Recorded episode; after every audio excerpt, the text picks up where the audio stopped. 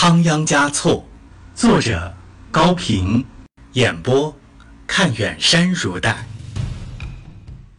第三章：仓央嘉措诞生，第二集。不久，阿旺诺布就害了病，脸面有点浮肿，眼睛难以睁开。他的阿爸阿妈请人打卦问卜，算卦人松塔尔。和集体两人的占卜内容是一样的，都说是孩子中了邪，但是不要紧，有高贵的护法神在护卫。他们建议应当给孩子命名叫阿旺加措，还要用净水，特别要用十五的月亮落山以前飞禽走兽尚未饮用的河水洗濯，才不致使孩子夭折。他的阿爸阿妈果然都照着做了。阿旺加措长到三岁的时候，他的聪明和漂亮已经有了名气，男女老少都喜欢他，可以说是由大家轮流抱着、吻着、逗着、喂着长大起来的。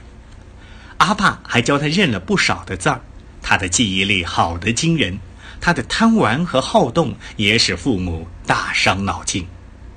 有一次，阿爸教他一首民歌，阿爸认真地念了一遍。发现他根本心不在焉，似乎一个字儿也没有听进去，还手舞足蹈地在模仿喇嘛跳绳，只管做自己的游戏。扎西丹增生气了，忍不住训斥他说：“你怎么这样不爱学习？”阿旺加措反问：“阿爸，你说什么？我怎么不爱学习了？我教你念民歌，你听都不听，只顾玩耍。玩着也能学呀。”学习要像学习的样子，要静心的听人教，不然就记不住。我不信，不信。刚才我念的是什么？你背一遍。背就背。阿旺加措大声背起来。山腰云山如伞，却被白雪阻挡；深谷油松挺直，却被藤蔓死缠。他背的一字不错，而且念的比阿爸的声调和节奏更富于音乐性，好像词的内容他也完全理解了似的。扎西丹增又惊又喜。黄昏时分，次旺拉姆赶牛回来，刚进家门，扎西丹增就把这件事告诉了妻子，让他分享这种小家庭所独有的快乐，但他对别的人却从不提起。他一贯讨厌那些专爱向众人夸耀自己孩子的人，虽然现在他终于理解了他们的心情。也是在这一年，阿旺加措的家中忽然来了一位借宿的香客，说是要去印度朝佛，路经此地。扎西丹增夫妇是懂得行路人的孤苦的，出门在外。少不了好心人的帮助，他们十分热情地接待了他，连自己平常舍不得吃的风干牛肉也撕成条条放在盘子里端了出来。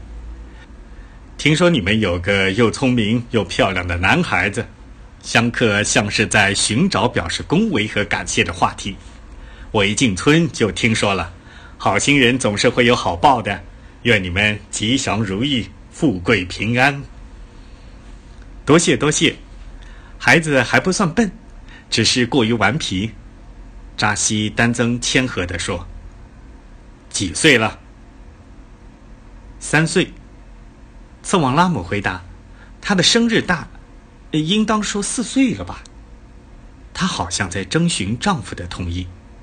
啊，扎西丹增避开妻子深情的目光，无所谓的答应着。十分庄重的给客人添酥油茶。饭后，香客又问：“公子哪里去了？可以见一见吗？”“准是又和刚祖玩乌朵去了。”次旺拉姆望了望将要落山的太阳，该回家来了。你们忙去吧，我要做一会儿法事。香客从皮口袋里掏出一个十分精致的黄沉沉的铜铃，在额头上触了一下，轻放在木柜上，手掐着念珠，半闭起眼睛，口中念念有词，神态十分安详。扎西丹增夫妇刚要退出去，阿旺加措跑了进来，小皮袍上沾满了尘土，卷曲的头发上沾着碎草，脸蛋红红的，像染了一层夕阳的光泽。他本来就不认生，见香客对自己善意的笑着，胆子更大了，上前抓住那只铜铃，好奇地看了看，叮叮当当地摇开了。那清脆悦耳的声音，比风吹乌间林寺垫脚上的铁马好听多了。他摇得那样兴奋，他从来没有玩过这样贵重的玩具，他爱不释手。阿爸和阿妈几乎同时上前摁住他的手。呵斥他，让他把铜铃放回原处，并且向香客道歉。香客不仅一点儿也不介意，反而满面笑容的连声说：“不要紧，不要紧，真是聪明极了，聪明极了，哈哈，万分的对不起。呃，这铜铃啊，乃是我家祖传的法器，不然我一定送给他。我想，将来我们定有重建的机缘，那时候我一定送一只。”和这一模一样的铜铃给尊府。扎西丹曾夫妇越发不好意思起来，自己的孩子不懂规矩，惹了麻烦，客人反而这样客气，这样宽宏大量。他们连声说：“啊，不不，可不能这样，请你原谅孩子。”阿旺加措意识到自己犯了过错，低下头，转身走了。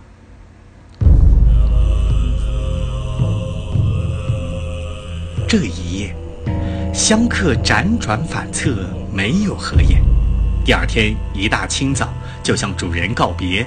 使人意外的是，这香客竟然拿出许多银钱，而且带着恳求的意思，请主人一定收下。扎西丹增再三推辞：“就算是我收你的饭钱，再收你的房钱，外加上再收你给孩子买一个最贵的玩具的钱。”连你给的零头也用不完，扎西丹增急了。他不是贪财的人，绝不愿占任何人的任何便宜。何况和这位香客无亲无故，素不相识，初次交往，这么大一个数目的银钱，叫人怎么能接受呢？香客也急了，执意说：“开弓没有回头箭，朋友要交就交到底。你们家并不宽裕。”而我的钱是足够用的，主人还是断不肯收。你到印度朝佛，来回路途很长，用钱的日子还多。次旺拉姆诚心地替香客盘算着，谢绝着。实话告诉你们吧，香客说，昨天夜里，佛在梦中给了我一个启示，要我这样做。二位。该不会让我违抗佛旨吧？主人为难了。是的，这个理由比什么都正当，都充足，都不好反驳。双方静默了一会儿。扎基丹增说：“既然是佛的启示，你就把钱留下好了。不论什么时候，你都可以来取。”这是给你们的，我绝不会再来娶她。你再不来了？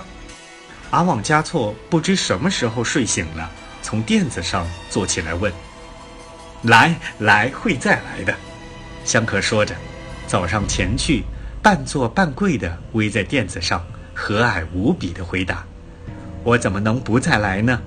还有铜铃的事儿呢，是不是？